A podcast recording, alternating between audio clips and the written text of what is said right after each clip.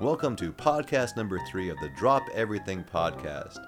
I'm your host, Daniel Holzman, one half of the Raspyni brothers, and today I'll be talking with one of my favorite jugglers, a good friend, and the inventor of the bounce piano, Daniel Menendez. We'll talk about his early career, the influence his father had on his career, and of course, in part number two, the invention and creation of the bounce piano. Before we get to the podcasts, let's thank a couple sponsors. First, Todd Smith. Todd Smith, the juggler's friend. One of the big reasons I'll be uh, I'll be upset about missing this year's IJA convention is I will not be able to hang out at Club Todd. Club Todd has always been a big part of the conventions for me, hanging out and shooting the breeze with Todd Smith. Todd Smith has a great new club out. It's called The Assassin. It's the club with deadly accuracy. Another sponsor of the podcast who deserves a big shout out is Renegade Juggling. Renegade Juggling built me a special new prop for my routine and uh, really short notice. Really appreciate Tom Renegade and the crew at Renegade for being there for all my juggling needs. Now, sit back, drop everything, get ready for our podcast with Daniel Menendez. Welcome to the podcast, Dan Menendez. This is podcast number three of Drop Everything. I'm talking to the original piano juggler, Dan Menendez. Welcome, Dan. Hey, great to be here. Now, I'm talking to you a couple days before Father's Day. And uh, so, before we get into your story, I've always been fascinated by the story of your father. So, if you don't mind, give us some background on, on what he did for a living and, and how that influenced you. Well, he was he started out as a professional boxer, and he was in East St. Louis, which is kind of a was the boxing hub, kind of a rough place. And uh, he had a he got a manager when he turned pro uh, after the army, after World War II, and the, the manager was a magician and he talked the magician into showing him card tricks and stuff uh, while they were on the trains going to, to matches and stuff like that. And got to, he got to, to learn some really some inside like professional ma- magic, like you know the the card in the orange and tricks like that. That that are in those days you just couldn't look on the internet. You know, you, there was real secrets. And so he had a really nice like an hour of magic that he could do at parties. He never did it professionally but he uh, he he could kill. I, I saw him do it so many times where he would just kill at a at a party with all his friends or whatever the event was, and he could juggle a little bit. I guess the guy showed him to juggle a little bit, but he never showed me any of it. He never tried to teach me any of it. But because I saw him do the juggling, I uh, when I turned like around 13 or so, I went and got some golf balls and just taught myself to juggle. And I'd seen him do it enough that I, I had the idea, you know, and I just taught myself and then there was nothing more to learn, and really uh, just kind of sat there for a long time, uh, able to do three balls, and that's it. And then your dad uh, went on, wasn't he? Uh, coach for Muhammad Ali or in the Olympics, Olympic team? Yeah. Well, so then he he was a professional boxer and he was very successful, but then he broke his hand, and he at that point he had come out to California, and he decided to go back to college, or actually to go to college because he, you know, he he uh, had never. And then he he went to San Jose State, and while he was there, he helped the boxing team. They had they had college boxing, and uh, and so the, the the boxing coach wanted him because he was such such a good boxer to, to help train the boxers. And then the boxing coach died tragically in this tractor accident. Um, and my dad had been taking classes in how to be education and so on. And the school just said, hey, you, you can be the boxing coach. So he became the boxing coach at San Jose State and then he uh, they they banned boxing when a boxer got killed. So boxing was banned. This is the long story. no, it's all right. I think it's interesting. Yeah, he was. He, they banned boxing from college because a guy got killed, and so he had been training. Uh, well, he, he had done such a big success at, at boxing at, at San Jose State that they they made him the, the Olympic boxing coach for 1960 in Rome, and so he had all the boxers training them, and one of them was this guy Cassius Clay, who was 18 years old, who uh, was on the team, and he trained him for quite a while, and uh, they, they ended up, he ended up winning the gold medal in Rome, became Muhammad Ali, of course, mm-hmm. and uh, then he would call my dad during his career um, just for advice and you know and stuff like that. And so I would answer the phone every once in a while. And be, right, right, right. Hey, champ. hey, how's it going? yeah, he's right here. I never really got to talk to him, but I was I was actually on the phone with him, and uh, Now, your dad So- was also involved with uh, soccer. I know that's one of your lifetime loves. Yeah. And transitioned into soccer. Right. So he, uh, he, because they banned boxing, he had been using uh, soccer to train his boxers because they really didn't have much soccer going on. But then he started a soccer team when the back, boxing got banned, and he he was a prof- professor at San Jose State, and uh, so then soccer kind of took off, and then he did so well at the soccer that they made him the Olympic soccer coach Hmm. for the U.S. And so he was a he's he's the only person that's ever coached two separate team sports in the Olympics for the U.S. That's kind of his his big claim, other than also coaching Muhammad Ali. Muhammad Ali, Cassius Clay, he wanted him to to be his manager, and my dad just decided not to do it because he had a family and he had a good job and so on. But he could actually have been his manager when he started as a pro. Do you remember any of his uh, coaching philosophies? Did anything he used for his teams inspire you as a as a juggler? Well, yeah, I mean, he the thing about him and it was honesty. Was really his his whole approach was he was not going to try to pull, you know, try to to con his own athletes. He was really really honest with them. So when they did something good, he he made sure that they knew that he thought it was something good and and you know in front of the other teammates and so on. And uh, so they knew that it was it was real. They knew he was coming from a real place because everybody knew, you know, he, he says the way like it is. And he was very calm. Also, he was very, you know, he wasn't excitable during the, the big matches or whatever. He was really kind of quiet. And once the the game was on, it was uh, he was no longer uh, instructing. You know, instruction was during practice. Right. Once the game was on, it's it's up to the athletes to do it, which is is the same, you know, in anything. You know, once you once if you haven't done the practicing, then it's going to be a mess. And did that Yeah. translate into his fathering style as well? Was he always honest with you? And I think so. Yeah, he was like a rock. You know, he was really. It was. It wasn't militaristic, in the sense that you hear parents being, right. because he had the Spanish background, which was very warm. But uh, there was a lot of that kind of honesty and straightforward. Um, this is how it is, you know, and so you're very realistic about about where you were and how good your skills are. And I think that helped me with juggling. You know, I was always kind of over practicing for my show, and he would give me some tips about performing. You know, that I think he he related with boxing because boxing was really a one person thing. You know, it was just you against the other guy, and the crowd was there. So it was kind of like a lot like being a juggler. so I think he had some some insight. And were you involved with uh, athletics before you got into juggling? Were you? Because you I always remember you at the early conventions. You always had your shirt off, the the the, the chest hair ablaze, flowing in the wind, and you're always very well uh, conditioned. Yeah, well, he he he he raised me to be a soccer player. He he didn't. He taught me boxing, but he didn't want me to do any boxing. He took me to a, to a couple matches. I saw George Foreman. I was in the front row. Got blood all over me, Mm. and that kind of said, "Oh yeah, I don't want to do this." right, but right, I, right. I was raised to be a soccer player, and then I played for him at San Jose State. I played Division One soccer, and we had we had a great team when I was a senior. We we were nationally ranked, and um, we could have won the whole thing, which is a big deal. You know, I mean, it's not an easy thing to do. Right. We had the team to do it, and we lost 1-0 to the team that eventually won the whole thing, uh, Indiana. So uh, yeah, I mean, I was in real heavy duty competitive soccer, and that helps with learning how to practice things and break things down. You know, which is I've always done with juggling is is take a trick and how can I break this down into smaller tricks or or skills that I can do that will lead me to this trick that I'm trying to do. And, and you can break any trick down into a hundred different th- skills.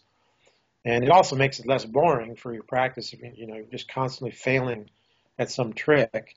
Is to if you can break it down into something you can do or just barely do, and you start feeling like, hey, I'm I'm having success. And so you know that's that's uh, that's an approach I've always used, and I think that comes from from my dad's style of and it had a lot to do with his his style had a lot to do with boxing and psychology and psychology of sport and getting an edge and stuff like that. He actually, I think he was kind of responsible for Ali's trash talk because he he believed that you could you could use talking to your opponent to your advantage. Well, Ali Yeah. certainly had that that down. You Yeah. can't really do that in juggling very much to the audience. Like, you suckers! Wait till you see I'm the I'm the best, I'm the greatest. Opponent, you're, you're trying to you want them to love you. They don't you don't want them to be here against you. It's like You I was wanna- juggling with this guy yesterday, uh, just a pure hobby guy, and we start to juggle. First thing he does, he grabs the clubs. First thing he does is try like four clubs. He's not even close. And, and I didn't want to say like, well, if you really want to excel or get better, I wouldn't start this way. I'd maybe warm up a little bit because he's a hobbyist. I thought, and he wasn't looking to me for instruction. But you see, like you were saying, you got to break it down. You got to start with your scales, and then your your two balls in one hand, and build but it I, up. I also also believe that, um, and I tell this to people: try the try the hardest thing. You know, don't don't go. Well, I should never try that because I can't I can't do seven balls, so I, I should never try it. I should learn six balls first. I say try everything, and and then you know where you are. If you Right. don't try everything, you don't know where you are, and you may be you may be farther than you think. You know, try nine balls, and maybe seven balls will be easier. Um, play around with it. Just play around with everything, but be realistic. It's it's that honesty thing that has al- always come back to me. Are you still there? Yeah, I'm here. Okay, because my computer just. Okay, Oh no, my, you sound good. I can I can hear you, see you. It's it's all going good. my computer just went dark. Well, let's talk a little bit then about you started with this athletic background. You had this influence from your dad, who had a coaching style, a philosophy. So you learn to juggle, and you think like, okay, that's it. I, I, I can juggle. I, that's it, right? What what else do I need to do about juggling? How did it go from that into actually a hobby, a profession, and where did Right. that start?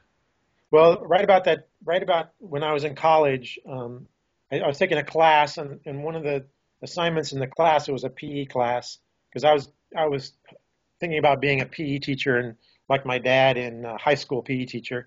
So I was taking this class, and they said everybody in the class has to learn to juggle, and for the final, you have to get up and juggle in front of the class. If you can't juggle, you fail the class. Hmm. And this is not a class that you could fail if you Right, wanted to. So you know, I could already juggle, and I'm like, nah, piece of cake. So the final came, and I, and this other guy could juggle pretty good, and everybody was applauding. And then I got up and I juggled, and then I just I kept juggling, and I went over and I sat down in my chair and kept juggling, and everybody goes, "Ah, that's insane!" You know, they thought it was great.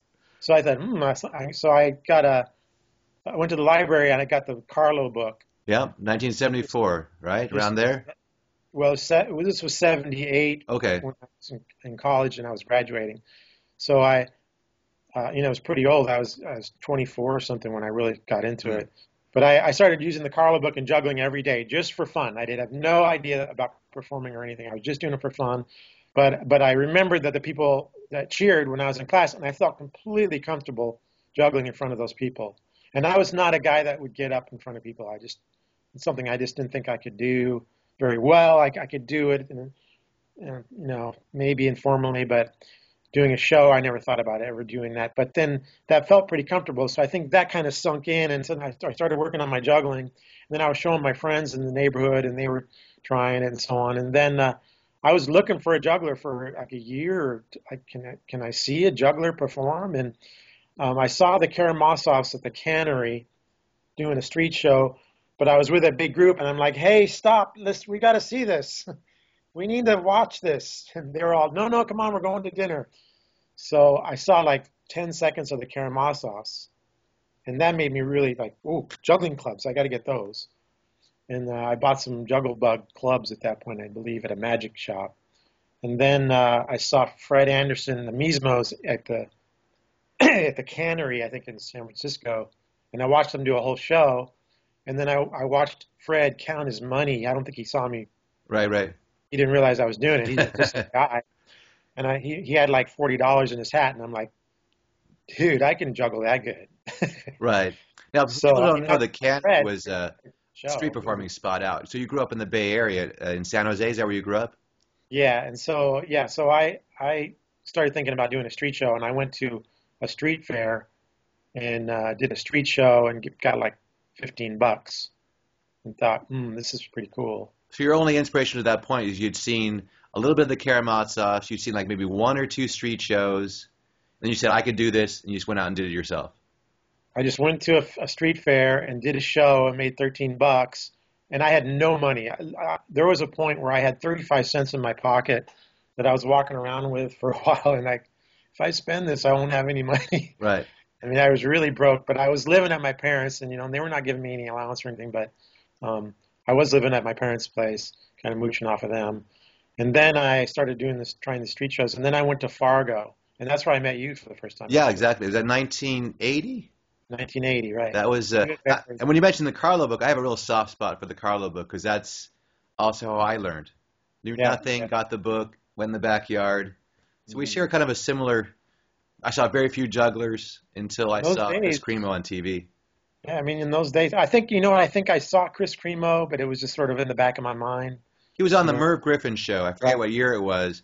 I had been juggling maybe for a couple years, and I was so excited. I remember circling it in the TV guide because I had gotten the TV guides, always looking for jugglers, and it said Kris Kremo juggler.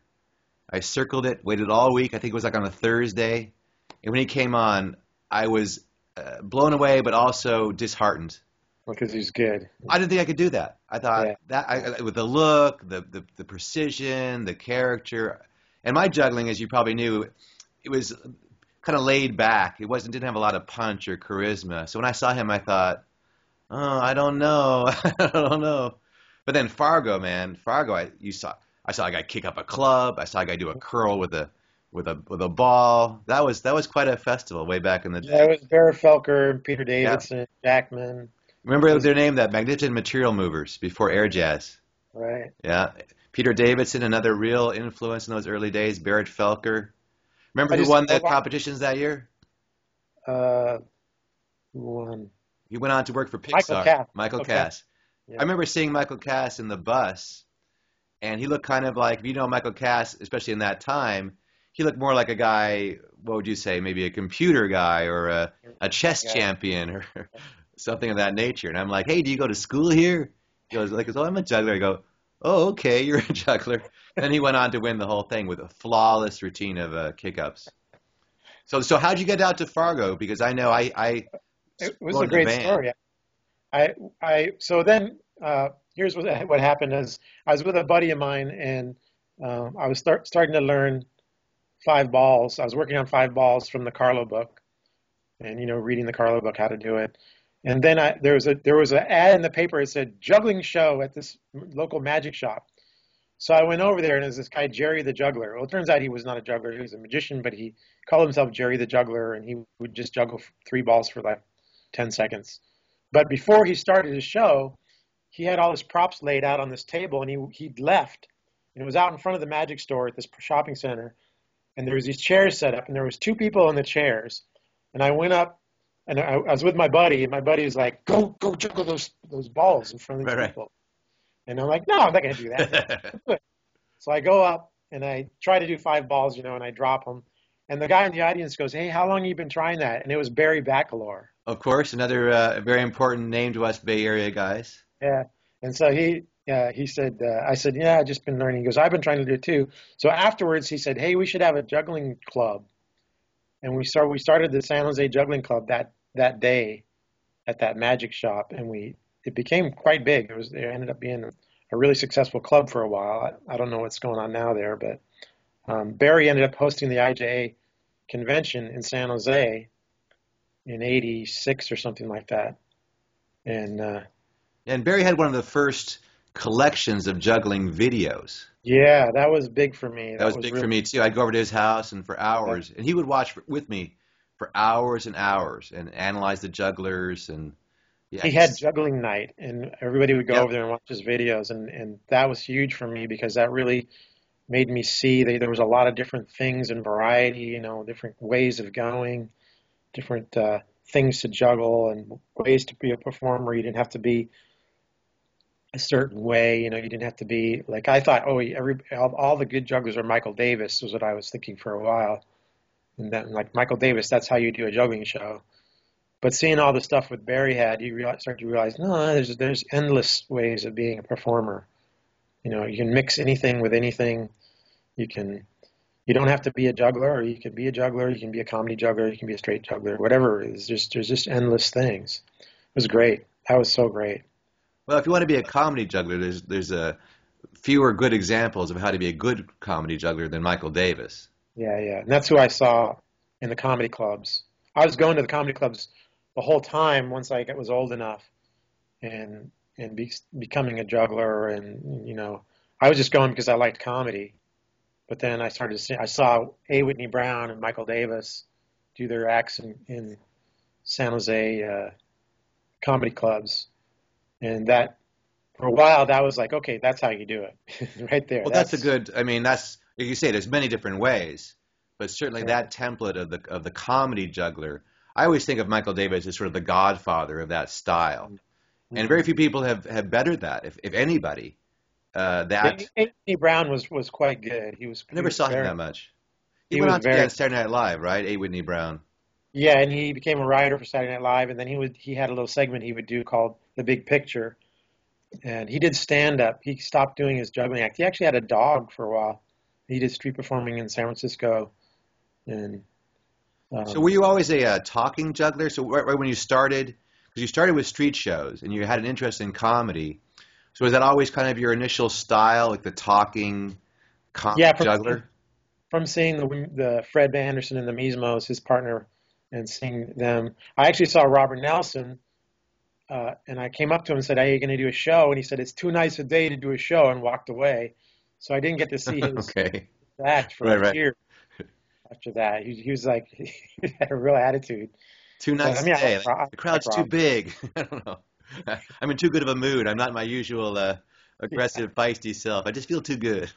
He doesn't want people to hate him. Right, right. Yeah, I don't, I don't want any hate today. It's too nice today. okay, so then you started doing some street shows, and was there a certain point where just click like, this is it. This is what I'm going to do, and then you, you became a professional. Is that how it kind of transpired?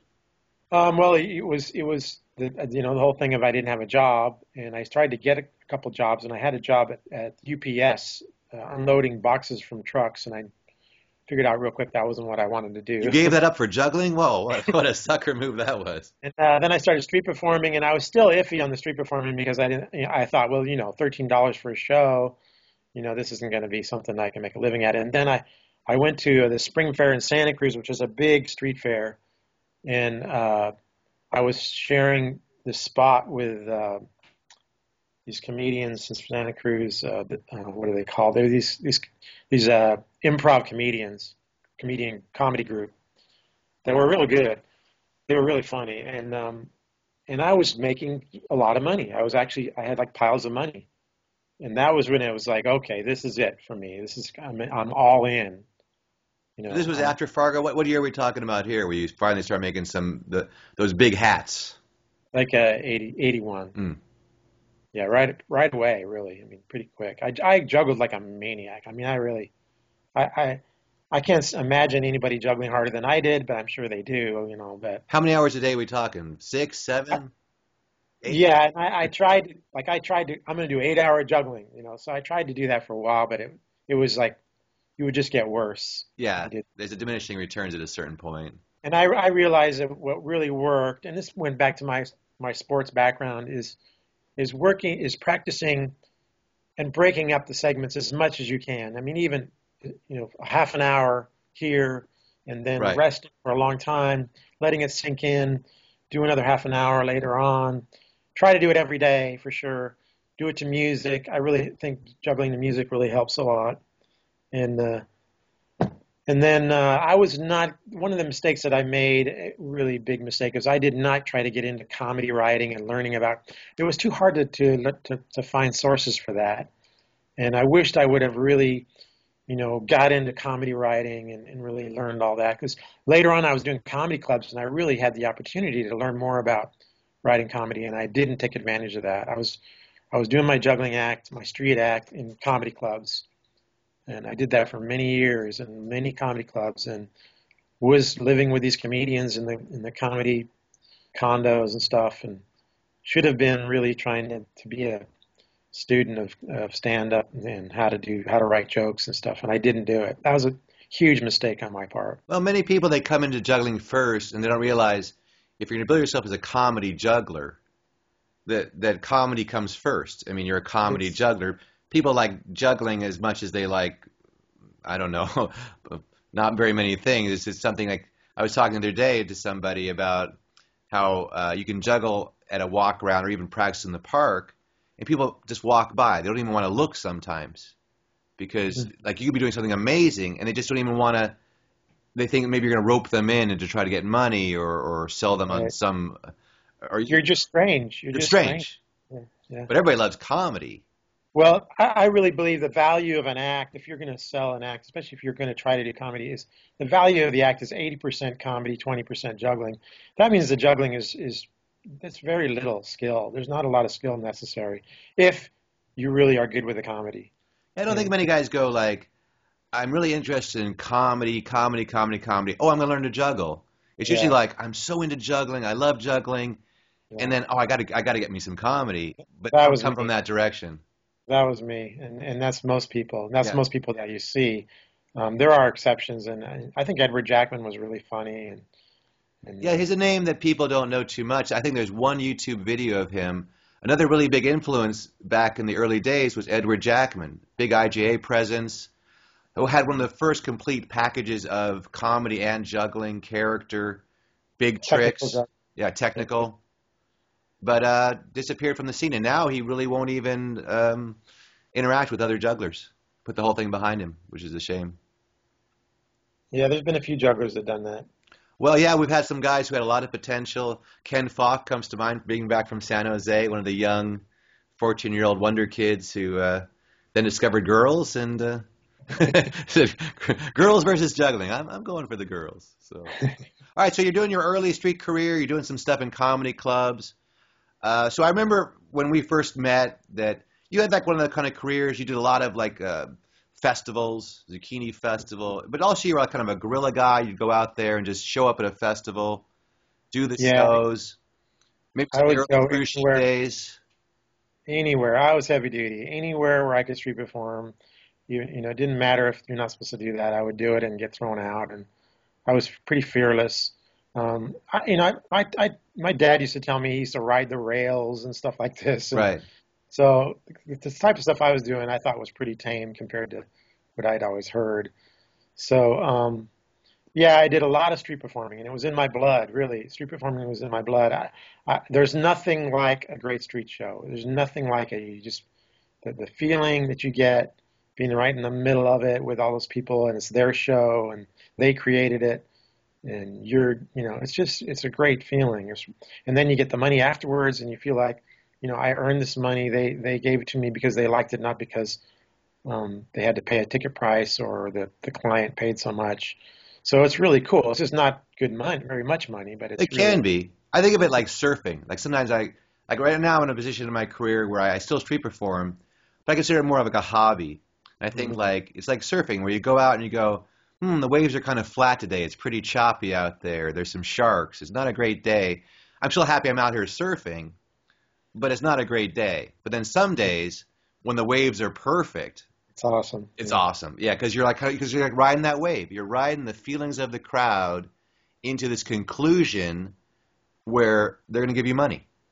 And when you can get that connection and really feel like that spontaneity of creating a show almost out of nothing, it's a rush for sure. It is. It's there's nothing like it. There really is nothing like it in performing. I I just I'm, I feel sorry for anybody who really has not gotten that that rush of. Well, it's not for everybody, right? It's, it's, you gotta have you gotta have your big boy pants on sometimes when you get out there. of scream and So someone could, I love always when you do stories. Give me, do you have any stories from one of these early gigs? Sometimes you've had some, you've had some hellish early gigs, and you've even nowadays some of these your foreign travel. But give us like one story from the early days, and then let's get into something where a lot of people, of course, know you from is the bounce piano. So let's get one hellish story or one great story of your street performing days. Then let's talk about the creation of that great uh, invention, the bounce piano. Well, I mean, the, after the street performing, I, I, you know, and I was doing shows with the piano. There's some hellish gigs that I did. Um, is that what you mean, or you just mean street performing? Well, just I just you know we all have these stories where yeah, where there's some crazy uh, occurrence because it's always different. Every show is different, and I've always whenever we talk on the phone, there's always uh, we both have examples of yeah, of yeah. situations that just aren't really conducive to great juggling shows. Well, one the one that went well was I was doing a show at a festival, like on the on the big grass area, and in the middle of the show, this dirt is flying up out of the ground and hitting my leg, and then a, a gopher is like peeking out, Right. and uh, the people are all just they just start howling, laughing, And so the whole show, it was me against the gopher. So I was trying to whack him with a club, and he wouldn't go away. He kept, and it was like he was being a critic of my show. Like you know, I would do a trick, and he'd start kicking dirt on me, and so that was a show that went really well. I, that was something that I was that was not a hell gig. A hell gig for me was uh, like I was I was uh, with a group, and we were performing at a, a street sale in Watsonville, and uh, they had like a like tables out with with clothing on sale and there was about five or six Hispanic ladies going through the clothing, and we're out there. I'm up there trying to do a show, and they're literally turning around and scowling at me, like, you know, quit making that noise. And I'm thinking, this is like the bottom. This is the this is the bottom of show business. There, there is no farther down you can go. Right. This gig right here, you know, and I got no money, and and I had to do three shows like that. But you know, you do, you just do it. Now, there's times when you have like five people watching, and it's a great show. It can be, yeah. I remember being in the Pier 39 during, I think it was the World Cup, and they put a sports bar right by the stage. And there were definitely times where you were doing your scheduled show, and oh, yeah. Mr. Juggler, do you really have to do that now? We're watching the yeah. World Cup. like, no, it's this is my time, and yeah, it's, it's not always uh, you're not always the first priority. I was I worked at a, a ski resort doing my act. This is before the piano. I would I would it was pretty cool because I would ski down to the ski lines, and the people there was huge lines because it was during Christmas break, and I would do my juggling acts on my skis, and I would get the people to click their poles together for for applause, right. and it was a great gig. And then I would do a show uh, after skiing in the in the lounge. That was a area. paid gig. I mean, they, you had been hired by the by Kirkwood Ski Resort. Right. It was really nice. It was a good. I did it several years for Christmas break, so it was it's a couple of weeks, three weeks or something and then I would do a show. But so then I, they go to I go to do my show in the in the lounge area, you know, the after ski area, and they've got a television on, and the I think it was uh, Monday Night Football or something was on. It was a big football game was on, and they're all watching that. And then the guy goes, he goes in there, and I wasn't watching that; they were watching the football game, and he goes, uh, "Oh, we're gonna have a show," and he turns his TV off. Right, right. Like, doesn't go over well. They're going, go on up. I'm like, no. Yeah, we had a corporate one time where we're right before the, when the guy introduces us, right? It's a corporate event, not a huge crowd to start with. He comes up, he goes, uh, before I have the, the jugglers come up, I have to tell you the World Series game is tied in the bottom of the seventh. And, and, like a good third of the crowd got up and left. And he goes, Well, I had to tell him that. Afterwards, we go, Why'd you? He goes, Well, I had to tell him. I'm like, Why did you have to tell him that? but we, we still got paid. It's one thing if, if you're getting the check, because at least you're going like, well, all right, whatever. Yeah, I mean, yeah I, I, I, there's, there's always going to be another show. Yeah. No matter how bad the show goes, as, long, as long as the shows aren't going bad every time. You know, I I had a show where I was at a comedy club in San Jose, The Last Laugh, and I'm about to go on. It's a brick building with a brick backdrop for like the comedy club backdrop, and there was an earthquake. Mm. Like as the MC is about to introduce me. It was not a big earthquake, but everybody felt it. Right. And that can put a dumper in any show, me tell you, because everybody's looking around. It's kind of a big building, you know, the kind that can just crumble. Well, especially in the Bay Area or the, the California in general, earthquakes are not something you really uh, take no. too lightly. Now, I remember when you first mentioned the the bounce piano to me, and I have to admit, I was skeptical. I hope you enjoyed the first half of my interview with Dan Menendez. In the second part, we'll find out was my skepticism warranted, or was the bounce piano a big success? I think we know the answer to that one. Big thanks to the IJA, Todd Smith Juggling, and Renegade Juggling for their support. Now, go to the IJA webpage, download part number two, the second half with Dan Menendez.